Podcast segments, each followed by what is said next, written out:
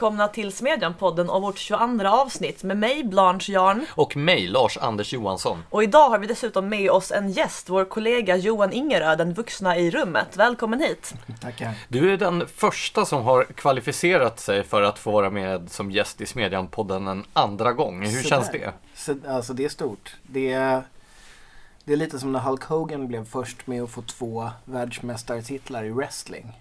Det där är en jätterimlig referens. Ja men idag så, idag så kan de ju liksom vara så här 20-faldiga mästare. Men så var det inte på 80-talet. Då när man var mästare då fick man vara det ett tag. Och, eh, så att det var stort på den tiden. Det här är liksom det som har tagit över känner jag. Vi har ju just genomlidit valrörelsen från helvetet. Om du skulle summera dina intryck från själva valrörelsen innan vi går in på hur det politiska läget ser ut efter valet. Det var en lite konstig valrörelse för att den hade inget riktigt tema. Kan man väl säga. Så 2014 var ju ett sånt här eh, det var ju ett välfärdsval. Dåvarande oppositionen på den rödgröna sidan pratade om att Sverige höll på att gå sönder. Och sådär. 2010 handlade jättemycket om världsekonomin och hur man skulle hålla en trygg kurs i Sverige då givet omvärldens turbulens. Men 2018 har liksom inget sånt tema. Eller ja, det närmaste man kan komma är väl regeringsfrågan då.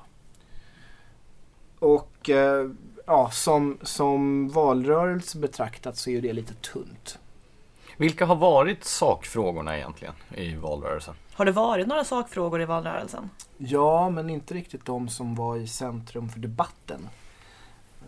De här undersökningarna som till exempel SVTs Valu och sånt visar ju att sjukvård parkerar, gick in på guldplats. Och det är jag jätteglad för eftersom jag jobbar med sjukvård. Och eh, jämställdhet kom mycket högre än vad, vad någon hade trott.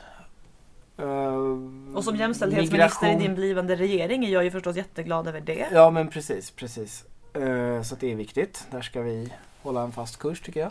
Men bara eh, kort parentes där. Jämställdhet, vad är det för jämställdhetsproblem då som engagerar väljarna? Jo men det är det här som är roligt. Därför att jag har sett ganska många journalister som kliar sig i håret och säger att vad konstigt att jämställdhetsfrågan klättrar upp i liksom till valets näst viktigaste för väljarna samtidigt som Feministiskt initiativ raderas. Jag tycker att de där är, jag tycker att de där hänger ihop ganska bra. Är man intresserad av riktiga jämställdhetsfrågor då måste man in i ekonomi och arbetsmarknad och sånt och där är de, där har de liksom överhuvudtaget ingenting ens halvvägs rimligt att säga. Men vad tror du att det beror på då att väljarna prioriterar jämställdhetsfrågor? Jag tror att vi har under den här mandatperioden haft en bättre jämställdhetsdebatt. Den har inte bara handlat om pappamånader utan det har handlat väldigt mycket om, om villkor som ser olika ut i olika delar av samhället. Om man lever i en del av samhället så är hedersförtryck den ledande jämställdhetsfrågan. Om man, om man istället hör till de här etniska svenskarna mitt i livet så kanske det snarare handlar om, om eh, hur pension fördel, alltså påverkas av eh, föräldraledighet och sådana saker. Så att jämställdhet har ju, tycker jag, breddats på ett sätt som är bra. Det är inte den här poserande, flåshurtiga säg nej till skönhetstävlingar, jämställdhetsdebatten som vi hade på 90-talet och en bit efter millennieskiftet. Och då var det sjukvård och så var det jämställdhet. Vilka fler frågor var Ja, det man kan konstatera är ju att till exempel invandring integration rasade ner till plats åtta efter att ha dominerat hela mandatperioden. Och det tror väl jag i och för sig beror på att alla partier har tvingats förhålla sig till det. Det är inte liksom Sverigedemokraternas show längre utan åtta partier har åtta inställningar i de här frågorna och de bryts mot varandra. Och det som händer då det är att debatten sansar sig. Det uppstår ett, ett eh, ja, mer av ett normalläge så att säga. Vi var fast mellan extremer före det. Och då, då, då minskar betydelsen för väljarna. Sen seglade ju miljöfrågan upp till, jag tror det var fjärde platsen också på Mm. väljarnas intresselista. Jo, den pikade där i augusti men eh, tråkigt nog för Miljöpartiet så hann ju vädret vända och vi fick en relativt sval september. Vinden hann vända. Vinden, valvinden vände, eller, ja precis, det var rätt vindstilla innan. En sak som vi också diskuterade här i podden före och under valrörelsen det var ju eh, hur otroligt andefattiga partiernas budskap var, inte minst vad gällde valaffischer och sådär. Var det någonting som du iakttog? Att det var betydligt andefattigare? Jag tycker de såg ut ungefär som de brukar alltså. Eh, sossarna till exempel som är duktiga på att affischera, de har haft väldigt lika affischer och det beror väl förmodligen på att de använder någon sån här reklambyrå som är kopplad till rörelsen. Eh, men, men eh, deras affischer var lite mer defensiva nu. Eh, det handlade inte om vad de tänker göra utan det handlade om vad de vill och inte vill. Och det är förmodligen ett sätt att eh, handskas med att de vet att de, de kommer inte ha så himla mycket makt ens som regeringsparti. Därför att det kommer, de kommer vara så beroende av kompromisser och då är det bättre att säga vad man vill och inte vill för då kan man inte anklagas för valsvek sen när man till exempel höjer bensinskatten fyra fem gånger eller någonting sånt. För Socialdemokraterna, de presenterade inte ens något valmanifest eller så inför valet, eller hur? Jo, de, presenter ja, de presenterade väl lite prioriteringar och sånt. Men, men, men, det, är, men det är ju sant alltså att de låg väldigt, väldigt lågt. Och de, framförallt så gjorde de ingenting ihop med Miljöpartiet. Men alltså Socialdemokraterna, deras affischer genom åren har ju varit så här, alla ska med, jag bygger Sverige. Alltså hur är det att säga vad man vill åst eller vad man ska åstadkomma? Ja, men valaffischer handlar inte om att säga exakt vad man vill åstadkomma utan de handlar om att sätta en känsla. Eh, och eh, alla ska med, det är ju då 2006 som de körde med den och den har levt vidare. Eh, det de försökte säga då var ju att vi har egentligen väldigt goda tider men, men det kommer inte alla till del. Och, så Det folk glömmer när man pratar om alla ska med, det var att, de, att det kompletterades med Göran Perssons budskap i den valrörelsen som var att snar, nu kommer jobben. Och det var ju ett sätt att hantera alliansen som sa att herregud, vi har hög arbetslöshet i en, i en högkonjunktur, då är ju någonting fel. Och sossarna menade då att det här är bara en slags fördröjning, nu kommer jobben. Och det var det alla ska med Eh, syftade till. Sen lyckades de förmodligen inte pricka det stämningsläget ändå. Men, men, eh, men den här gången så låg Socialdemokraterna lågt och det är för att de, de har plågats av sina diverse löftesvek från förra valet, som till exempel just bensinskatten. Vi tänkte ju då att eh, vi ska diskutera valresultatet och vad som kommer att hända nu framöver. Och då har vi ett väldigt pedagogiskt upplägg där vi helt enkelt tänkte att vi går igenom parti för parti i storleksordning. Mm. Men innan vi går in då på just Socialdemokraterna som återigen blev största parti så tänkte jag då apropå valresultatet, var det några överraskningar för din del på valnatten? in, alltså inte på valnatten kanske så mycket i förhållande till slutveckan. Men däremot jämfört med i våras så hände det ju faktiskt en hel del. Uh, nu hör jag, hör jag i och för sig till de som har sagt hela tiden att KD har en, en så slutspurtspotential, att de brukar öka i valrörelser, att Ebba Busch Thor är eh, en, en väldigt utpräglad slutspurtspolitiker. Vass debattör och, och eh, armbågar sig fram till, till eh, liksom rampljuset och så. Och det är precis det man behöver göra i valrörelser. Så jag är egentligen inte förvånad över att KD fick en, en, en push där. Men, men annat är ju intressant som till exempel att SD inte ökade så mycket som vi trodde. Att S inte sjönk inte, li, sjönk inte lika mycket som vi trodde. Och så. Och sen för Moderaterna så är det förstås en oerhört psykologisk lättnad att ha behållit andra platsen. För backar vi ett år då tvivlade de på att de ens skulle kunna vara på pallplats. Många av dem som jag pratade med. Så att man kan väl säga att efter en ganska rörig mandatperiod så stabiliserades ganska mycket och valresultatet blev mindre avvikande mot någon slags svensk norm än, än vad vi kanske hade trott. Ja, alltså i princip inget hände ju. Alltså ingen åkte ut och bara små partier bytte plats med varandra. Det var ja, ju en enorm seger för status quo. Det kan man säga. Sen finns det annat som kanske är liksom ja, men som förtjänar att noteras när vi betar av partierna. Mm, till exempel, vad hände med den här vänstervinden? Det, det hette ju att liksom, jag, trodde, jag trodde för min del att Vänsterpartiet skulle gå mycket bättre än vad de gjorde till exempel. Men om vi nu kör enligt principen störst först och mm. går igenom partierna. Socialdemokraterna, nedgång eller undergång?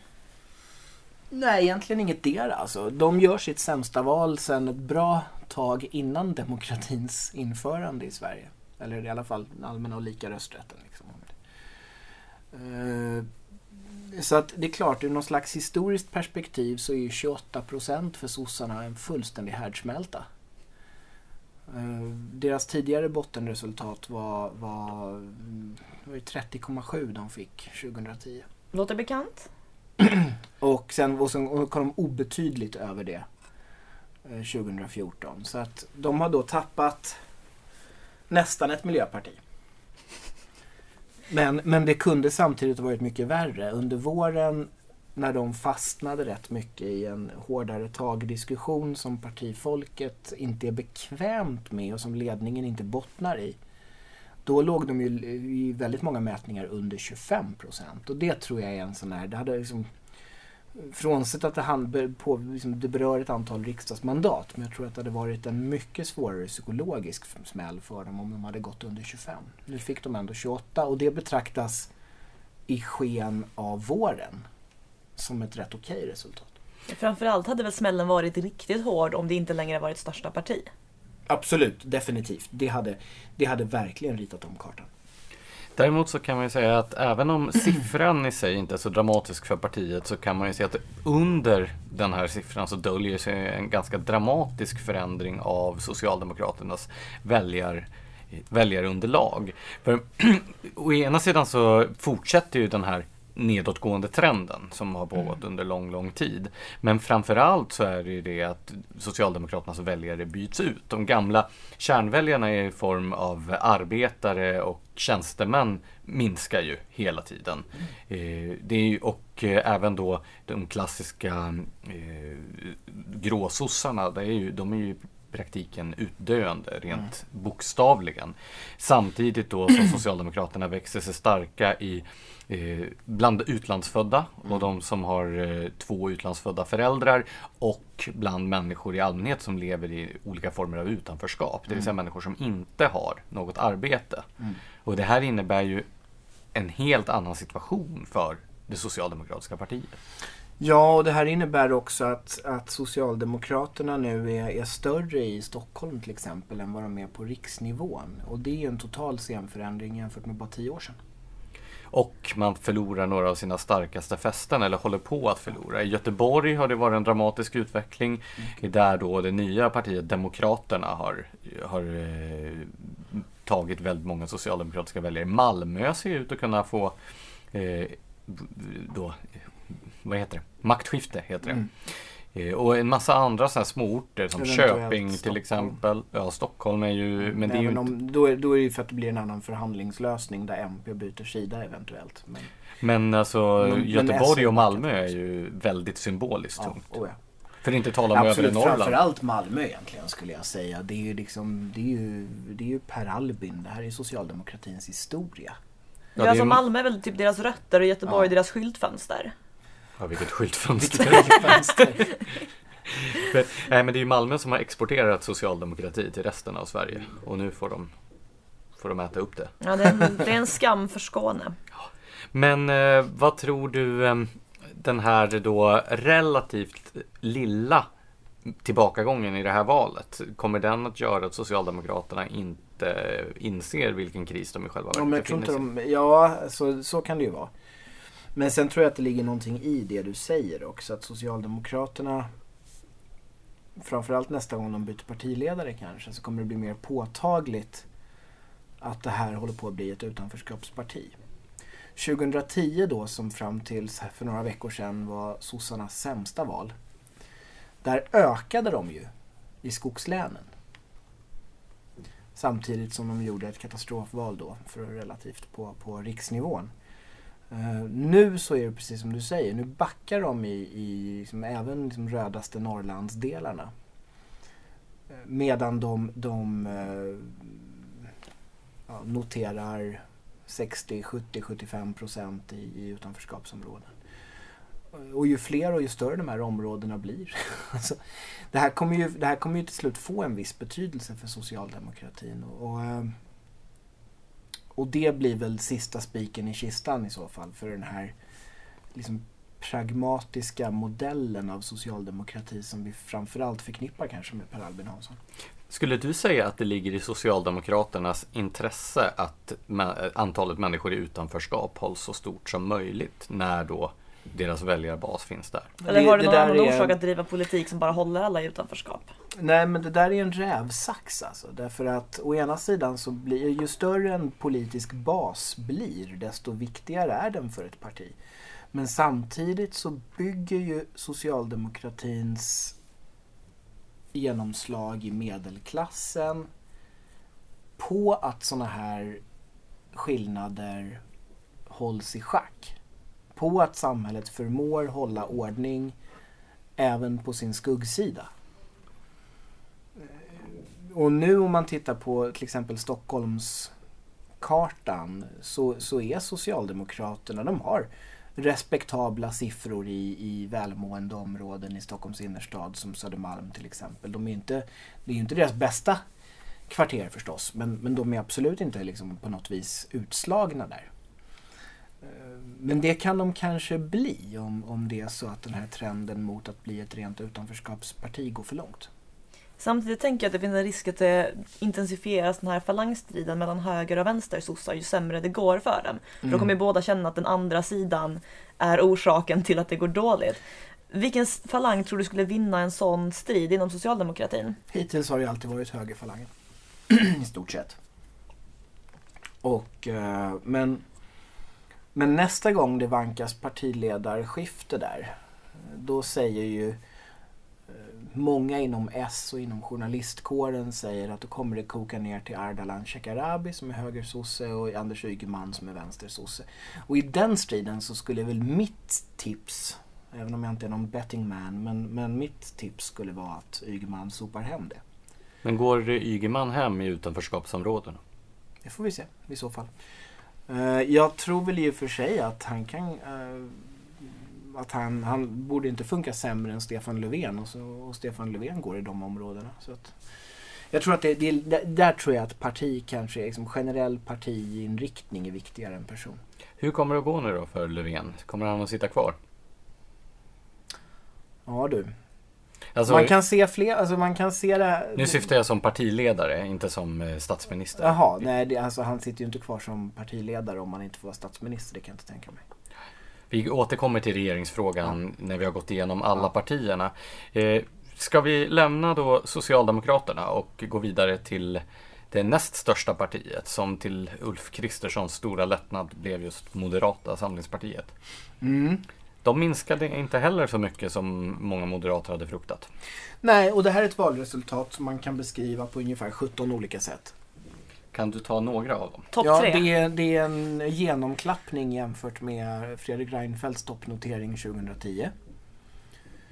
Eh, det är också, då fick de ju, då liksom sprängde de 30-vallen.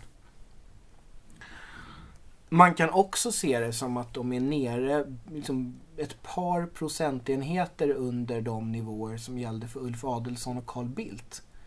Som inte behövde konkurrera med Sverigedemokraterna. Så i kraft av att Sverigedemokraterna har en 17-18 procent så får man ju säga att precis under 20, det är inte dumt för Moderaterna. Men det är, sam men, men eh, det, det är liksom givetvis inte det resultat som de tycker sig ska ha. Alltså alla partier har ju en självbild. Men hade det kunnat få mer i det här politiska landskapet vi har nu med Sverigedemokraterna som konkurrerar om väljarna? Alltså har det gjort något fel själva eller är det här helt enkelt ett annorlunda politisk karta där deras möjligheter ligger någonstans kring siffran de fick? Jag tror att de, eh, Moderaterna liksom Kristdemokraterna hade kunnat tjäna på att valrörelsen pågick en vecka till. För det gick rätt, rätt Eh, hyggligt för dem där i, i eh, debatter och utfrågningar och Sverigedemokraterna hade väldigt svårt att komma in i den här valrörelsen. Och hade Sverigedemokraterna tappat så hade nog ganska mycket gått till Moderaterna och Kristdemokraterna eftersom deras väljare allt mer håller på att eh, identifiera sig som höger generellt. Så att säga. Men, men givet när valet faktiskt utspelades och hur, hur omständigheterna var så jag tycker inte att man omedelbart kan säga att Moderaterna borde ha gjort på ett helt annat sätt. Var det många, tror du, som övervägde att ge Moderaterna fingret och rösta på Sverigedemokraterna eller KD eller något av de här obskyra småpartierna som till syvende och sist ändå gick och röstade på Ulf Kristersson? Jag är ganska säker på att det finns en sån effekt. Alltså jag tror att den här mandatperioden så har många väljare gjort någonting de inte har gjort för nämligen gå till SD och sen inte stanna där. Hur menar och, och du? det är nytt. Alltså he- erfarenheten fram till det här valet är att de väljare som går till SD, de stannar där. Men nu under det här under den här mandatperioden så har vi haft väljare som har gått till Sverigedemokraterna och sen fått någon... Alltså väljare som röstade på eh, Sverigedemokraterna Nej, 2014? nej. Eh, väs- väljare som röstade på mm, Moderaterna eller Socialdemokraterna eller Kristdemokraterna 2014. Och som gick till Sverigedemokraterna under en mandatperiod men som inte stannade där länge nog för att rösta på dem. När du säger gick till, det vill säga funderade på att rösta på dem då? Ja, men uppgav i mätningar, Ja. säg 2016-2017 att nej, nu blir det fan SD 2018. Hade det varit val idag så hade jag röstat på SD, Ja. typ så. Och sen kommer en valrörelse där Sverigedemokraterna inte riktigt kommer in i matchen. Där Jimmy Åkesson, som brukar vara en väldigt, väldigt skicklig kommunikatör, är trött och grinig i debatter och utfrågningar. Han gör ett antal riktigt dåliga intervjuer där han kan, inte kan ge specifika svar utan liksom hänvisar till partiets räknenissar. Eh, och, så, och parallellt med att han är okaraktäristiskt dålig så ägnas SD-valrörelsen i huvudsak åt att hantera diverse företrädare på olika nivåer som sagt, skrivit och annat, agerat idiotiskt på olika sätt. Och det gjorde att en del av de där väljarna som hade sagt att nej, nu blir det fan SD. Fick någon slags buyers remorse när de närmade sig vallokalen. Och så stack de till säker mark i form av S eller M eller KD.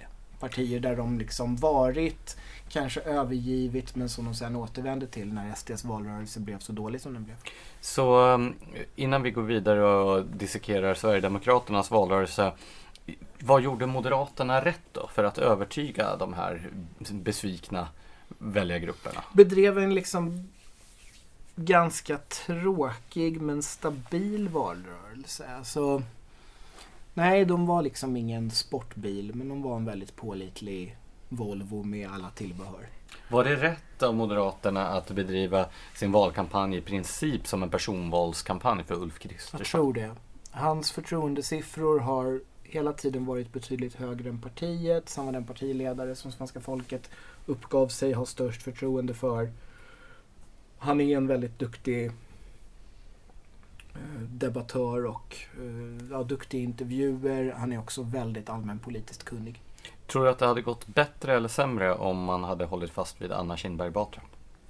Jag tror inte att det, kan, alltså det kanske inte blir någon megaskillnad men, men, men jag tror att det hade gått sämre med henne ja. Men Hon hade väl förknippats mycket mer med decemberöverenskommelsen som hon har fått bära mycket av skulden för. Det hade hon hon kanske gjort. inte var designern bakom. Det hade hon gjort. eh, Och över, alltså så här, jag säger inte det här för att på något vis klanka ner på henne. För det är, det är en duktig politiker. Men hennes uppgift var helt omöjlig från första början. Först fick hon agera partiledare bara för att hon var gruppledare och att Fredrik Reinfeldt loggade ut. Och sen blev hon partiledare av det enkla skäl att hon redan agerade partiledare. Så att ingenstans i den här processen fick hon göra det som varje partiledare måste göra om, om uppdraget ska lyckas, nämligen spika en priolista, bygga ett personligt mandat. Hon blev sittande med ett väldigt, väldigt dåligt arv. Och, och det gjorde hennes uppgift omöjlig och det tror jag hade gett dem ett sämre valresultat om, om hon hade stannat kvar. Hur säkra kan Moderaterna nu vara då på de här besvikna väljarna som tänkte ge dem fingret men som till sist kröp till korset och röstade på Moderaterna ändå? Är de nu hemma? Eller finns det en risk om det till exempel skulle bli ett extraval att man tappar de här? Absolut en sån risk. Väljare är inte hemma längre. Det där är någonting som fanns när när vi var små. Ja, kanske inte du Blanche. Jag kände mig inte träffad, det är lugnt. Men, men, men alltså det här, gam- det här är liksom att man föds in i partier och så, det är väldigt, väldigt borta. Ska vi gå vidare till Sverigedemokraterna? Mm. Eller har du något mer? Du menar i den här uppräkningen? Ja. Ja, eh, du har Nej, redan... Du har ju redan kommenterat att Sverigedemokraterna inte gjorde en särskilt stark valrörelse. Vad beror det på då? Är det fat cat-syndromet? Hade man redan liksom tagit ut segern i förskott och tänkt att man bara skulle kunna segla fram på en räkmacka? Nej, jag tror att de i stora drag tänkte rätt smart utifrån hur verkligheten såg ut vid årsskiftet. Eh, ni minns deras affischer, nästan kliniskt rena från politiska budskap. Istället så var det liksom olika partiföreträdare i pastellkläder. Ljusa chinos. Ja, och som log och så stod det SD 2018 i snälla färger och sådär. De Det var väldigt Ned Flanders. Alltså då, det såg ju ut som så här, publiken på en Thomas Ledin-konsert eller någonting. Det var, liksom, det var riktigt jävla illa. Har du varit på en Thomas Ledin-konsert? Nej, men jag kan tänka mig. Man har ju sett såna här människor och, och sånt. Smedjans redaktion tar avstånd från den här typen av generaliserande uttalanden. Eh, Så de tänkte alltså rätt i början av året, men eh, sen varför Det här, det här hade de de lärt sig i Danmark. Dansk Folkeparti hade affischer senast eh, som var just så här budskapsbefriade. Det fanns bara ett litet kryptiskt du vet vad vi står för eller du vet vad vi tycker och såna här. Eh, Hade inte det i sin tur snott det från Angela Merkel? Va? Okej, det är mer än vad jag vet i så fall. Nej men hennes 115 valrörelse, då var det ju bara en bild av henne och så står det Sie kennen mich. Alltså såhär, ni, Ja, you know me men, liksom. Jo, men då var det mer ett personligt mandat. Eh, tanken med SD här, det var väl att de inte skulle framstå som för aggressiva utan de hade redan vunnit en massa övertygade väljare. Med eh, den där filmen med burkakvinnor som jagade pensionärer. Nej, snarare med hur liksom hur, hur eh, ja, hårt och envist arbete under åtta riksdagsår. Vad de försökte sikta på då, det var väljare som var angränsande men inte helsålda. Och då var ju tanken att man inte skulle skrämma bort dem med ja, men ekerötter som slåss på stan eller sådana saker. Utan man skulle ha lite så här, man skulle ha lite Thomas Ledin-publik. Och, eh, och bara surfa på den våg man har haft under mandatperioden. Men när de sen fick ägna hela valrörelsen åt krishantering och partiledaren dessutom såg ut som att han ville liksom in på två veckors renovering på någon spaanläggning. Då, då funkade inte det här. Men alltså Sverigedemokraterna, har inte det alltid varit mer beroende av andra partiers agerande än av sitt eget för sitt väljarstöd? I början kanske, men jag tycker nog att de har gjort vissa ansatser att, att liksom få till den breddning man behöver för att bli ett riktigt stort parti. Man kan liksom komma till en viss nivå på etablissemangskritik och invandringsmotstånd också. Men till sist måste man kunna hantera frågor om skatter och sjukvård och sånt. Därför att väljarna bryr sig om sånt också. Vad tänker du på för ansatser nu som du har gjort? De har, liksom, de har gått in en del i sjukvårdsfrågor. De försökte haka på KD-linjen om, om, om att liksom skrota landstingen och göra staten till huvudman och sådana här saker. Eh, Men, men liksom inte riktigt fått något lyft där. Men, men det var ändå ett arbete som de har hållit igång. De har blivit lite mer av ett, ett borgerligt parti i ekonomiska frågor. Inte minst med, så liksom, eh, på grund av att de har haft Oscar Sjöstedt då, som ekonomisk politisk talesperson. Den här krishanteringen då, var den motiverad utifrån då verkliga kriser eller var det medierapporteringen kring partiet som försatte Sverigedemokraterna i den situationen? Det är svårt att inte kommentera eh, partiföreträdare som uttrycker sig så pass grovt i olika sammanhang. Det, eh, det gäller nästan oavsett vilket parti du företräder skulle jag säga.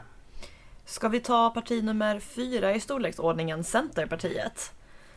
Ja, Det- de pikade väl mitt i mandatperioden? Ja, och det där minns jag att vi var en del som pratade om att man ska aldrig gå som tåget i halvtid. För det är inte då matchen avgörs. Eh, de låg ju då obetydligt ett tag under Moderaterna i mätningar och ja, det började skämtas om alliansen och sådana där saker. Och jag, jag får så här Miljöparti-vibe av det här. Miljöpartiet har också varit experter på att i halvtid dra ja, trendkänsliga väljare som hänger med mycket i media och, och vet vad som är coolt och inne för tillfället. Men som inte är så himla mycket att hålla i handen när det väl vankas riktig valrörelse. Och, och, så att Centern, Centern gjorde det jag hela tiden har sagt att de skulle göra, nämligen gå fram. Men absolut inte till de drömnivåer som gällde 2016. Är det inte någonting med att både Miljöpartiet och Centerpartiet har blivit så, det har blivit ganska övermodiga och deras anhängare har varit så här, vi blir det tredje största partiet. Ja. Det var ju Miljöpartiet, men ändå, det kanske gör väljarna lite arga. Ja, och sen så var ju Annie Lööf under en tid den mest, hur säger jag? Ja, en glimrande, gnistrande personligheten av allianspartiledarna.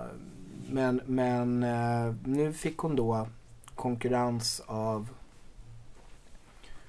eh, av eh, Ulf Kristersson som var bättre på, på den här liksom tunga resonerandet. Och, eh, och av Ebba Busch Thor som var bättre på, på dräpande debatt one-liners. Så att hon tappade liksom hon tappade tätpositionen i två grenar samtidigt. Så att de kunde inte dra lika mycket nytta av Annie Lööf som de hade för, för ett par år sedan.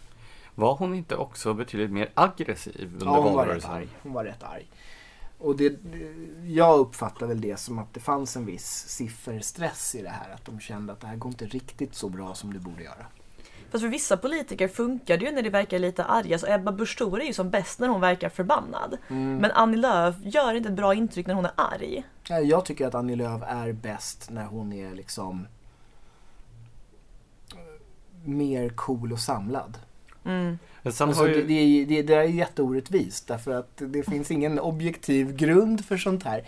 Men, men jag, eh, min bild är ju din, alltså att, att eh, Ebba Busch Thor är bättre på att vara arg än vad Annie Lööf är. Annie Lööf är mer en, en, en sån här liksom... Hon är, hon är bäst när hon är väldigt juristig i brist på bättre uttryck. sen har ju Centerpartiet målat in sig, de har ju lyckats med det här häpnadsväckande att måla in sig i två hörn. Ja. Så hur de än gör framöver så kommer de att göra en massa människor som har röstat på dem besvikna och förbannade. Eh, tror du att, den, att det har gjort att en del av de potentiella väljarna har stuckit till andra Nej, partier? men jag tror att ganska många väljare, som, som, de väljare som har funderat på regeringsfrågan, de har ju förstås skäl att fråga sig hur hur ehm, Centerns olika löften går ihop. Och, och det, det är alldeles solklart att om man säger att våra huvudmotståndare är Socialdemokraterna och Sverigedemokraterna, men, men efteråt så ser vi framför oss att Socialdemokraterna gör upp med oss så att vi får regera. Det är inte en helt begriplig linje ens för oss som har hållit på med politik ganska länge. Är inte det någon sorts förbannelse över ett mittenparti också? Att man för ett tvåfrontskrig och det går liksom inte att ta för kraftig ställning mot ena sidan utan hamna för långt åt den andra. Nej men samtidigt är de inte lika mycket mittenparti längre. De, de är lite liksom borgerlig cutting edge i syn på till exempel arbetsmarknad och skatter. Men eftersom de själva gick i fällan att agera motpol till SD snarare än att driva en egen reformagenda. Och, och att leverera ett liksom pikt nytänkande alternativ så kunde de inte dra så mycket nytta av sin position utan då blev de just ett klämt mittenparti. Ett annat parti då som inte gjorde så bra ifrån sig som de hade hoppats, det var ju Vänsterpartiet som många förutsåg att de verkligen skulle gå framåt Mm. i det här valet. Vad var det som hände där? Det är en jättebra fråga för jag kan inte se något ögonblick som så att säga saktade ner tåget. Mätning, mätningarna verkar ha överskattat dem lite grann men och de har ju gått fram ska man komma ihåg. Fast det har väl mest tagit har- tillbaka sina väljare från Fi. Typ. Ja, Och inte ens det. Alltså FIs kollaps är något större än, än Vänsterpartiets nettovinst. Och detta samtidigt som Miljöpartiet backar. Där plockade de väl lite kanske i och för sig. Så var Men- har alla men- dessa vänsterväljare tagit vägen? Ja, det är en bra fråga. Eh, Men, men, men alltså Vänsterpartiet går fram ungefär en halv procent. Och eh, det, var, det, är ju, det, är ju, det är ju i stort sett vad, vad- Fi tappar. Två och en halv. Och sen har vi, har vi sossarnas två och en halv tapp. Och eh, Miljöpartiets två och en halv tapp. så att, så att eh, en, del har, en del har gått till Centern. Från Vänsterpartiet? Nej, men från, fr- men från vänsterblocket. Alltså Ja. Miljöpartiet har tappat en del till Centern. Eh, Ja, det finns säkert folk som har gått från V till C också. Alltså väljare är inte... Liksom, väljare är mer rörliga än vad, än vad vi är. Ja, båda är ju galpartier enligt den här god-ond-skalan. Ja, nej men jag träffade några som sa att de satt och fnulade på om de skulle rösta C eller V. Men, men det, det, är liksom, det är ingen betydande väljarströmning som ser ut så, men, även om det finns. Men, har- men generellt, generellt så verkar det ju som att partier, alltså partierna tappar i flera steg nu. Att, att eh, man kan tappa till S som tappar till M som tappar till KD. Alltså, eh, det, det, det, har varit, och det, det är väl också en bieffekt av att det här har varit en sån himla rörig mandatperiod. Hur har Jonas Sjöstedt skött sig då i valrörelsen? Jag tycker att det är en oerhört skicklig typ. Han är väldigt skicklig i debatter, retorisk, han är i sak väl påläst. Han är också oerhört hal, gör sig oanträffbar så fort han inte gillar en fråga som ställs. Till exempel när, när Expressen gräver fram kopplingar mellan Vänsterpartiet och ja, Grupp 194 som är liksom, organisation med koppling till diverse terrorklassade element i Mellanöstern och sådär. Då var ju Jonas Sjöstedt plötsligt uppslukad av jorden. Och partiorganisationen säger bara rakt av, straight face, att nej det här tänker vi inte kommentera. Ni får snacka med Skånedistriktet där den här riksdagskandidaten finns. Och då ringer Expressen Skånedistriktet och de säger bara nej det här är inget vi kommenterar. Och så går de vidare. Och det där är ju ganska ballsy. Det, det, men det, i det här fallet så har det funkat. Alltså, Vänsterpartiet håller ihop väldigt tätt. Framförallt när, när det gäller ifrågasättandet av deras demokratiska trovärdighet. De har gjort det här förr. Alltså, så, mitt intryck är ändå att Jonas Sjöstedt har varit lite sämre än han brukar vara. För annars har jag också varit imponerad av hans liksom, politikerkvaliteter och så. Men jag kommer att tänka på ett ögonblick som kanske ändå var lite pinsamt för honom, nämligen den här intervjun där han ska motivera att det står i hans partiprogram att han vill avskaffa äganderätten i princip. Och så sitter han med det här jätteobehagliga leendet och ska prata om hur... Alltså det blir liksom creepy när det frågar om han ska... Om han vill avskaffa Ikeas, Ikea-ägarnas rätt att äga Ikea. Han bara Ja, jo, men det vill jag. Det var ju inte exakt vad han sa. Och så ler han det där leendet. Mm. Där gav han inte ett jättebra intryck. Nej, och det är ju det här som han klar... Fast det samtidigt så åkte han inte dit heller. Alltså, det här är ju skillnaden mellan honom och Lars Ohly. Som, som definitivt inte satt med något sånt här salvelsefullt leende och slätade över sina slätade över sina ståndpunkter. Utan med Lars Ohly, då fick man det här Ja, vi ser att det är väldigt rimligt att arbetare tar över företagen. medan, medan med Sjöstedt så får man den här det finns ju mer problem med, med stora företag. De små företagen har inget problem.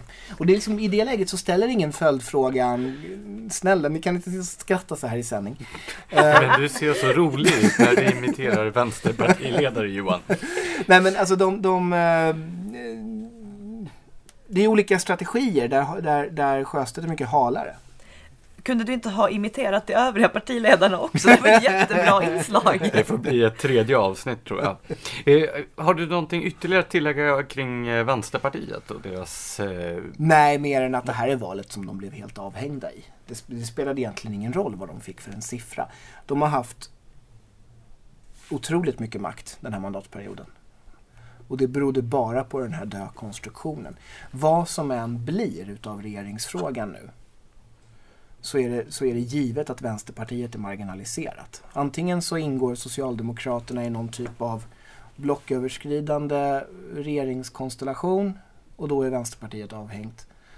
Eller så regerar alliansen med någon form av mittenstöd eller SD-stöd och i, då, och i så fall är Vänsterpartiet också avhängt. Men eh, alla förment objektiva journalister tycks ju ha bestämt sig för att man ska jämföra då Alliansen som regeringsalternativ med S plus MP plus V. Så mm. i åtminstone den svenska journalistkårens världsbild så är ju Vänsterpartiet lika eh, med i, inne i värmen som ja, allianspartierna. Ja, fast det där tror jag spelar mindre roll när det väl finns en regering på plats någon gång i, jag vet inte, december. Men eh, därför att, eh, och, och, drömläget för Vänsterpartiet det är ju förstås att Stefan Löfven regerar vidare men med C och L-stöd. Därför då kommer det finnas besvikna vänstersossar att tråla in. Så ska vi då gå vidare till det parti som då ligger dig varmast om hjärtat och som det gick väldigt bra för. Mm. Det enda parti som väl med fog kan betrakta sig som vinnare det här, mm. det här valet, nämligen Kristdemokraterna. Mm. Du har varit inne lite grann på förklaringar till deras framgångar, Ebba Busch Thor som eh, spurtvinnare och så vidare. Men om du skulle vilja utveckla, vad hände? De var helt uträknade. Ja, och det var ju deras bästa vän. Därför att när man är så uträknad då, då krävs det mycket, mycket måttliga framgångar för att det ska vara en stor story. Och ingen story är bättre än en story om framgång. Ingen story ger mer framgång än en story om framgång. Det där är ett självspelande piano. Jag började ju i L en gång i tiden och var med i deras valrörelse 2002. Den följde precis samma dynamik när det här språk, språkkravsdiskussionen dök upp i augusti 2002. Och, plöts, och, och, partiet hade varit så uträknat och dåvarande partiledaren Lars Leijonborg var så himla mobbad och utskälld i media och sådär. Och när det plötsligt då går bra då blir det i sig en story som slår ut allt annat. Det blev inte riktigt samma snurra på KD den här gången. Men, men dynamiken fanns där att, att vändningen kom i Expressens och Dagens Industris partiledardebatt som inte så jättemånga såg. Men väldigt många såg följdrapporteringen och följdrapporteringen handlade ju bara om att Ebba Busch Thor hade sopat banan med övriga och framför allt det här inslaget när hon, eh, när Stefan Löfven säger att det är roligt att få lektioner om industrins villkor från Ebba Busch Thor. Och hon svarar med ett leende och liksom giftet droppande ur mungipan att hon betack, betackar sig för den klappen på huvudet för statsministern i en feministisk regering. Och det där klippet blev ju viralt och sådär. Och där händer det någonting där folk eh, som, som är, befinner sig någonstans på högerkanten men obestämda ser, ser en, en eh, partiledare som är tuff, orädd och väldigt kristallklar med vad hon vill. Så vilka är det som röstar på Kristdemokraterna idag? Mm, det här har förändrats. Det här är jätteintressant. Pingstvännerna är inte så många idag. Kristdemokraterna har alltså tappat mer har tappat ungefär hälften av sina väljare från 2014 men går ändå fram. Vilka har man tappat? En del är definitivt, jag har inte liksom färdiga siffror på det här men, men det jag vet om Frikyrkosverige talar för att de har tappat där. Dels till Sverigedemokraterna men, men också en hel del till Centerpartiet och Miljöpartiet. Sen har... Är det migrationsfrågorna ja. då? Sen har ju Kristdemokraterna även i väldigt många lite otippade väljargrupper överträffat partier som man kanske traditionellt väntat sig skulle vara mycket större där, till exempel bland unga. Mm. Det här är ju också väldigt kul. Alltså, Kristdemokraterna har då slagit Liberalerna och Miljöpartiet bland väljare 18 till 30. De slår Liberalerna och Miljöpartiet bland kvinnor. Eh, och Kristdemokraterna har numera större förtroende för sin jämställdhetspolitik än vad Liberalerna och Miljöpartiet har. Och det här måste ju svida väldigt mycket borta hos liberaler. engagerande studerande liberaler som har alla svar i världen. Men det här är ju ändå väldigt intressant för det odlas ju en bild av att unga människor alltid är väldigt progressiva och något slags eh, urbana liberaler.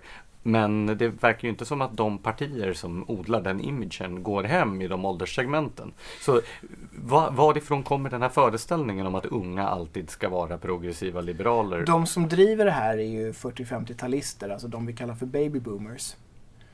Och den generationen var ju väldigt vänster. Jo, men de är ju inte så unga längre. Nej. Men det är de som, men, men i sina egna sinnen är de det.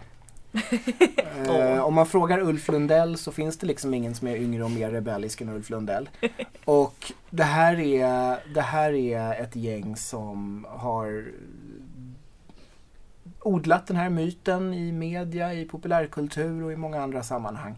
Men, men sanningen är att när de ersattes av det som kallas för den ironiska generationen eller Generation X. Den så- ironiska generationen, det är Henrik Schyffert va? Ja, jag tror till, alltså du, är, du är väl precis på gränsen. Du är antingen en gammal millennial eller en ung generation X, så att säga. Och jag är, jag är en ung generation, eller jag är en, så att säga, sen eh, X jag också. Så det är alltså en avgrund Den som var ju skiljer oss. mer, precis, den var ju mer, den var ju mer borgerlig på många sätt. Och sen kommer då liksom millennial-gänget. Och det här, millennials, det är ju de som har lärt tidningarna att, att liksom göra en extra bilaga om att H&M har en könsstereotyp reklam. Och, och att någon glass är rasistisk och sånt där. Det är väl liksom millennials bidrag till den politiska debatten i ganska hög utsträckning. Men i det här valet så debuterar generation Z. Och den är... Och var, var går gränsen för den då? Generation Z är de som är födda de senaste eh, ja, sen ja, 20, 22, 23 åren. Och de är, de är ju då, Jag gillar att du drog gränsen vid just 23 så att jag precis undgår.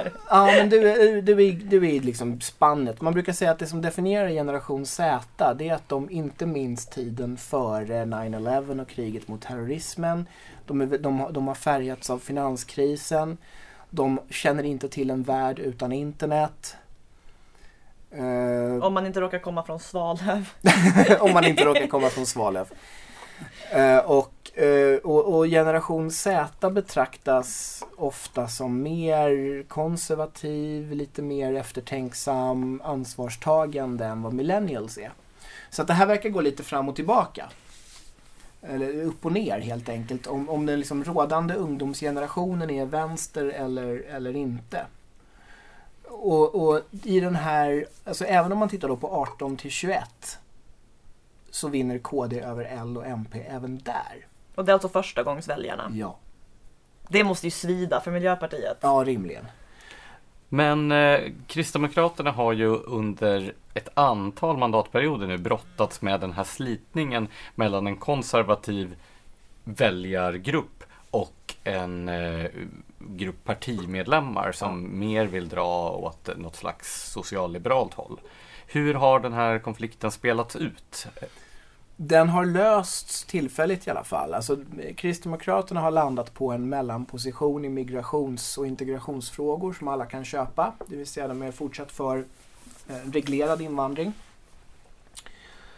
Eh, men säger också tvärnej till, till multikulturalism som ideologiskt begrepp. Och, eh, och värderelativism och så.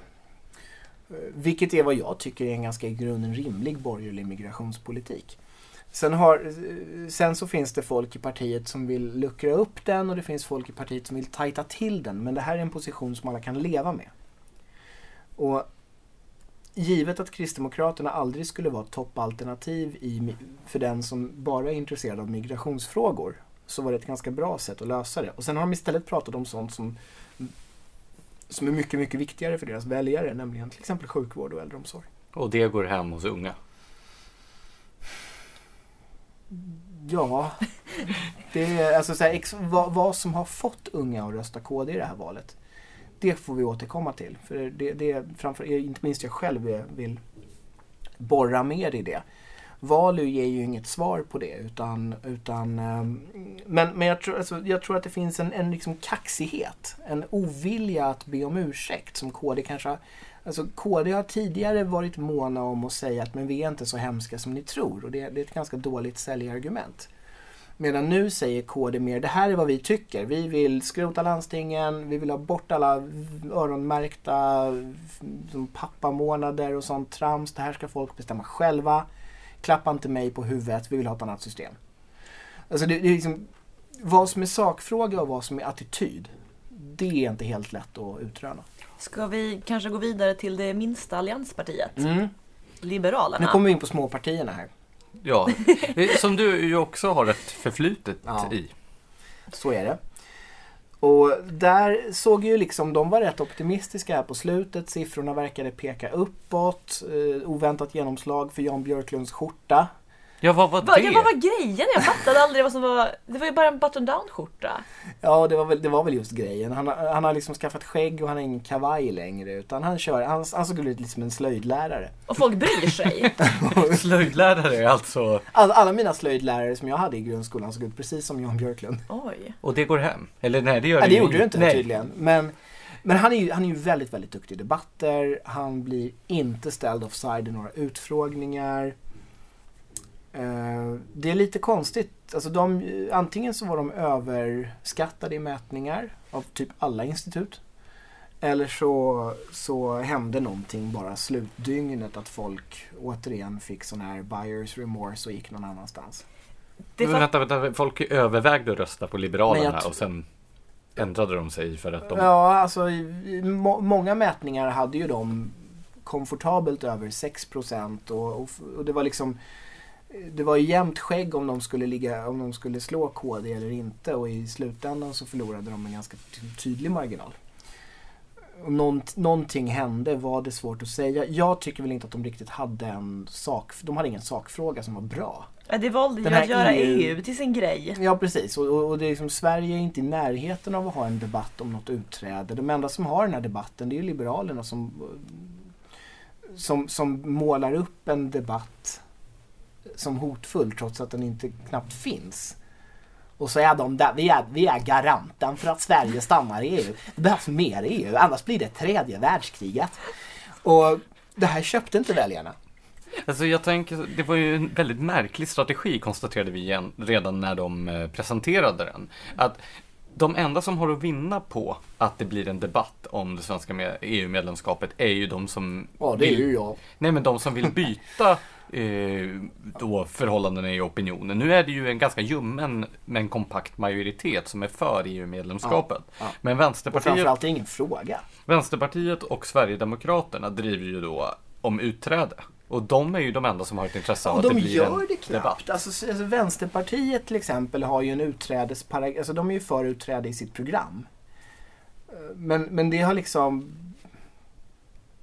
vi som minns hur de lät när Sverige faktiskt röstade om EU-medlemskap märker ju skillnaden. Det här är inte en grej för Vänsterpartiet heller. Jonas Sjöstedt eh, hoppades att Storbritannien skulle rösta för Remain. Fast han själv då på pappret vill lämna. Eh, och, och jag tror inte att Vänsterpartiet om de fick liksom, egen majoritet så skulle EU-utträde hamna liksom priordning någonting typ 700. Så att inte ens från dem finns det här. Miljöpartiet har släppt sitt utträdeskrav. Och och, tänker- och Sverigedemokraterna de driver inte speciellt mycket heller. Det finns enstaka Sverigedemokrater som är intresserade av det här men Men, det nämner det i alla fall ibland.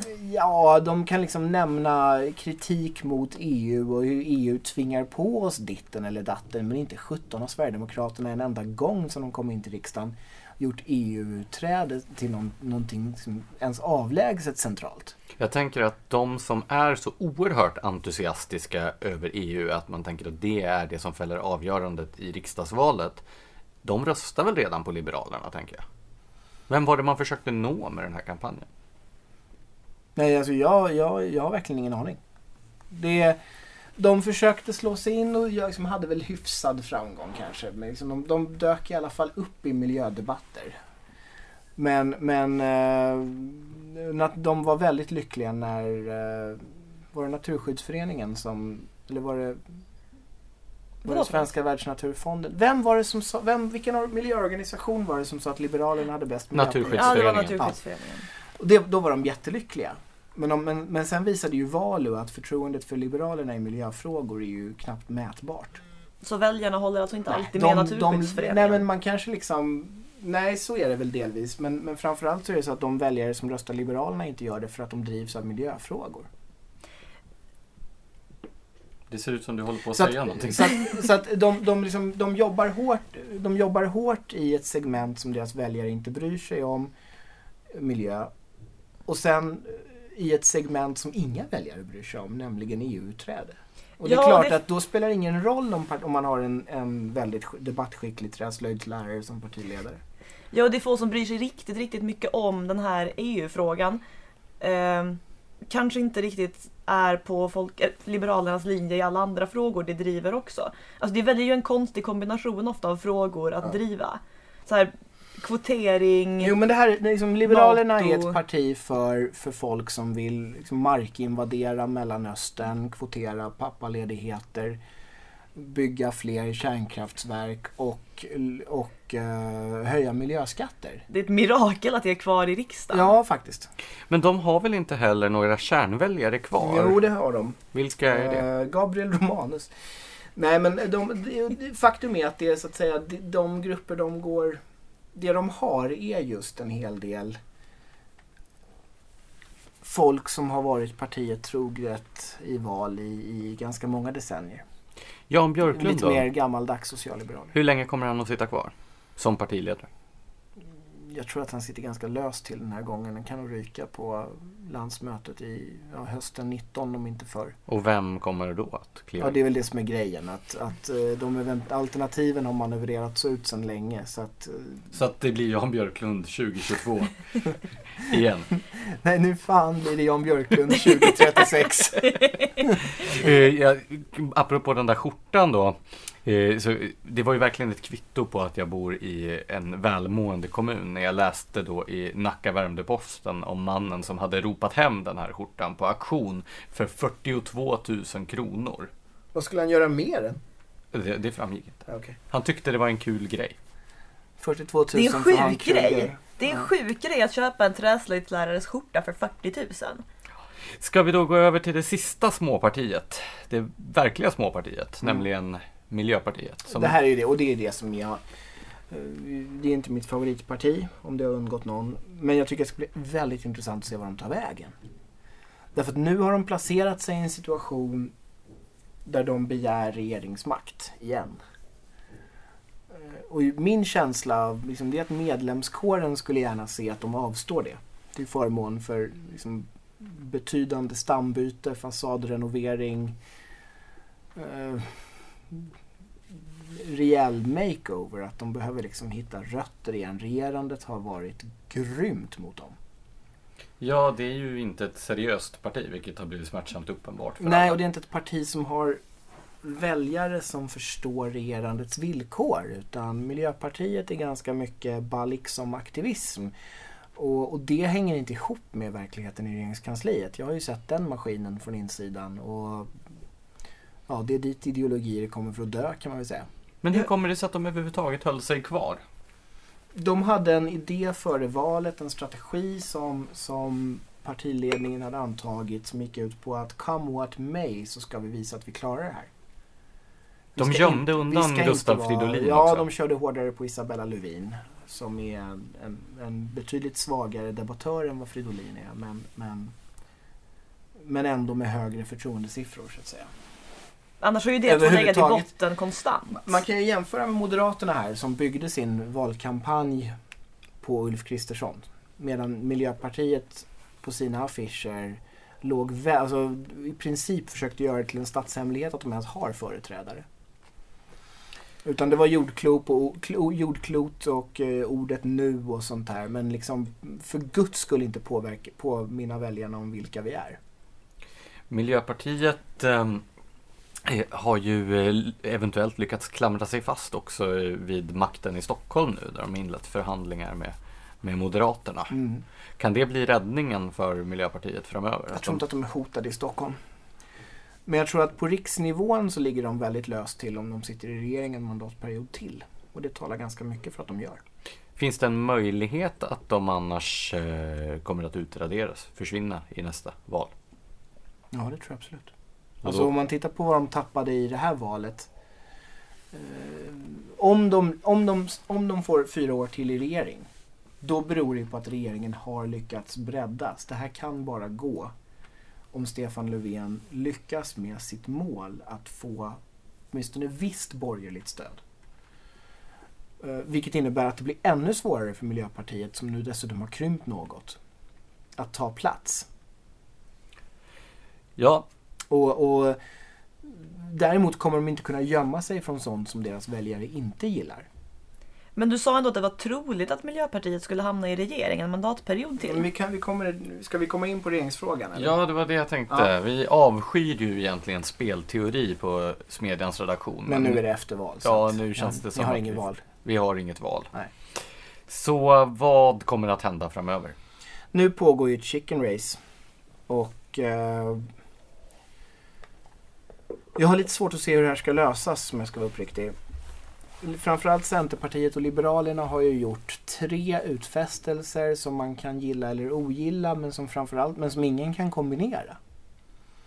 Och det, det är ju så här. Vi ska byta ut Stefan Löfven, vi ska hålla ihop alliansen och vi ska isolera Sverigedemokraterna från politiskt inflytande. De här tre går inte ihop. Och hur ser prioriteringen ut tror du? I Precis, det är ju frågan. Men, men oavsett hur man, säger att man liksom spolar, spolar en grej så blir svekdebatten ganska rejäl. Eh, jag tror väl i och för sig att det kanske är lättare för de här partierna att regera med Stefan Löfven än att ha en ren alliansregering som är beroende av SD. Eh, därför att det här hänger ihop med partiers självbild och, och eh, egna medlemmar tycker. Det spelar egentligen inte jättestor roll vad man levererar till väljarna därför att till sist så är medlemmarna ändå centrala och de är, de är inte så... Med, partimedlemmar är ett mycket, mycket långsammare släkte än vad väljare i allmänhet är.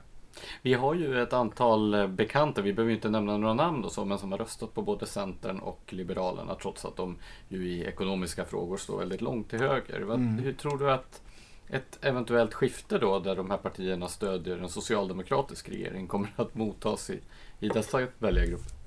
Det här är ju, det här är ju ett, ett ska vi säga, begränsat väljarsegment som är, byter parti ganska ofta. Så att jag tror kanske att det spelar ingen större roll om det om de vilken väg de tar utan det här är en slags markeringsröst att även om vi ogillar gammaldags folkpartism eller någonting sånt där så är det just nu den bästa rösten för liberal demokrati, frihandel, internationalism och så. Men ja, problemet här det är ju förstås att Stefan Löfven har inga dubier kring att samarbeta både vänsterut och högerut. Medan, så, medan Centerpartiet och Liberalerna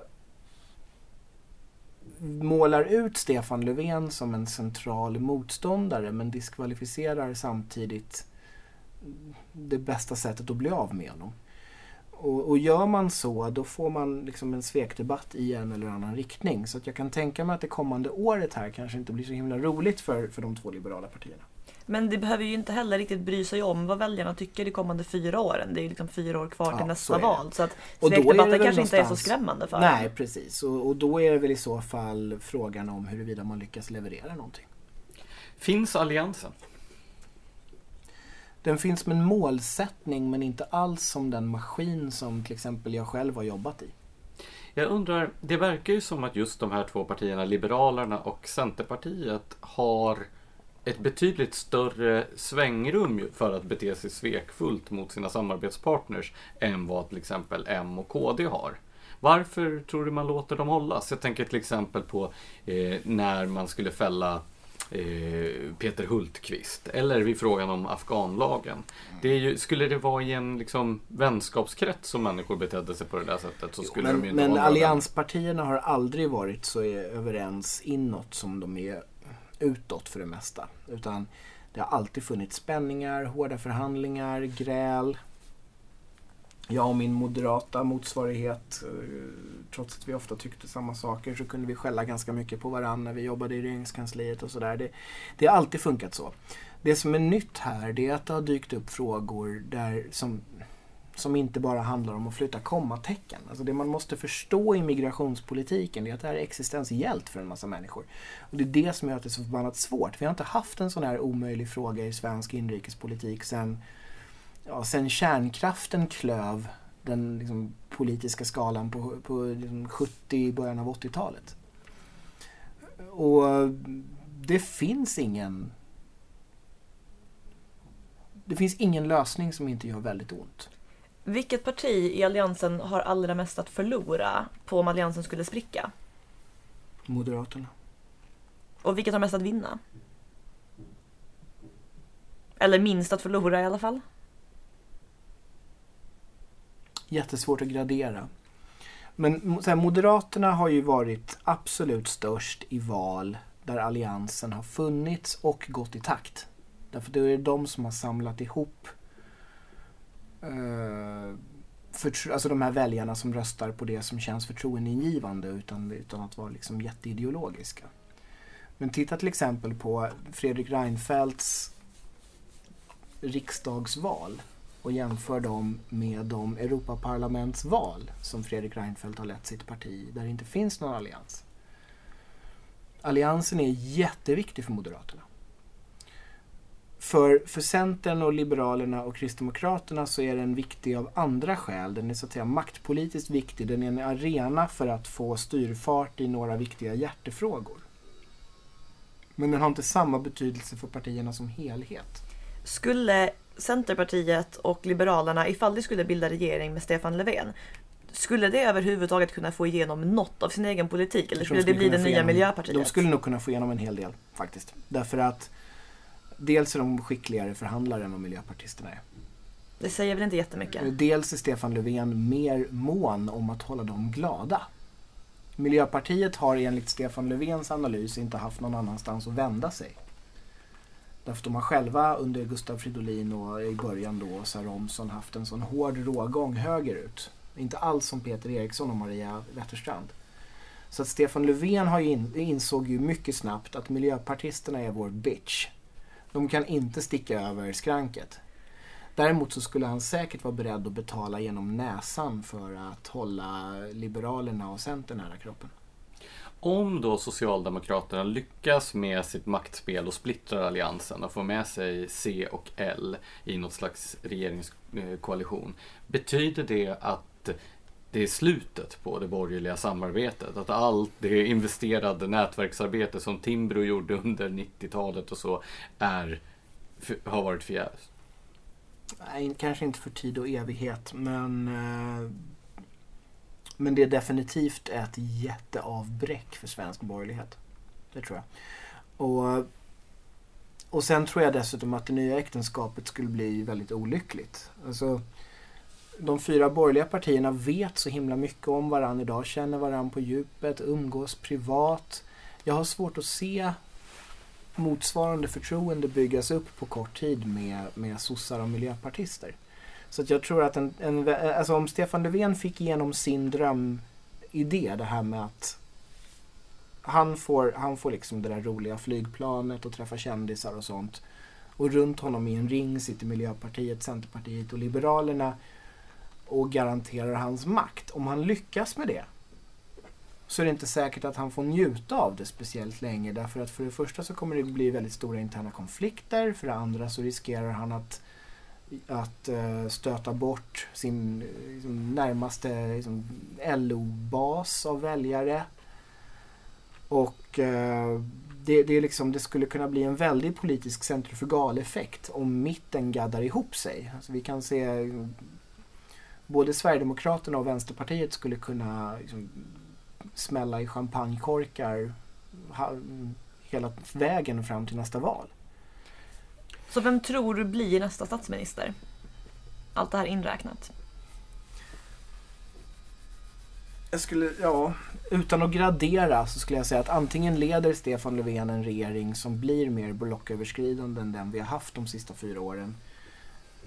Eller så, eller så leder Ulf Kristersson en väldigt svag minoritetsregering ihop med Kristdemokraterna. Utan har- Centern och Liberalerna? Ja, fast med Centern och Liberalerna som, som budgetpartners. Men jag har... Inget av de här alternativen är bra. Båda skulle riva upp rejält med sår. Eh, Och inget av det skulle vara, tror jag, jättesjödugligt i tider av ekonomisk snålblåst. Så att något, alltså nå- på något sätt blir det en regering. Men, men jag tror inte att...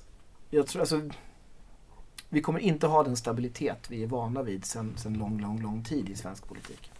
Hur överhängande är risken för att det blir ett extraval? Och vem skulle tjäna på det i så fall? Jag tror att alla partier, är, utom möjligen Sverigedemokraterna, är beredda att gå ganska långt för att undvika ett extraval. Väljarna gillar inte det. Svenska väljare är inte vana vid det, de har aldrig haft något extraval.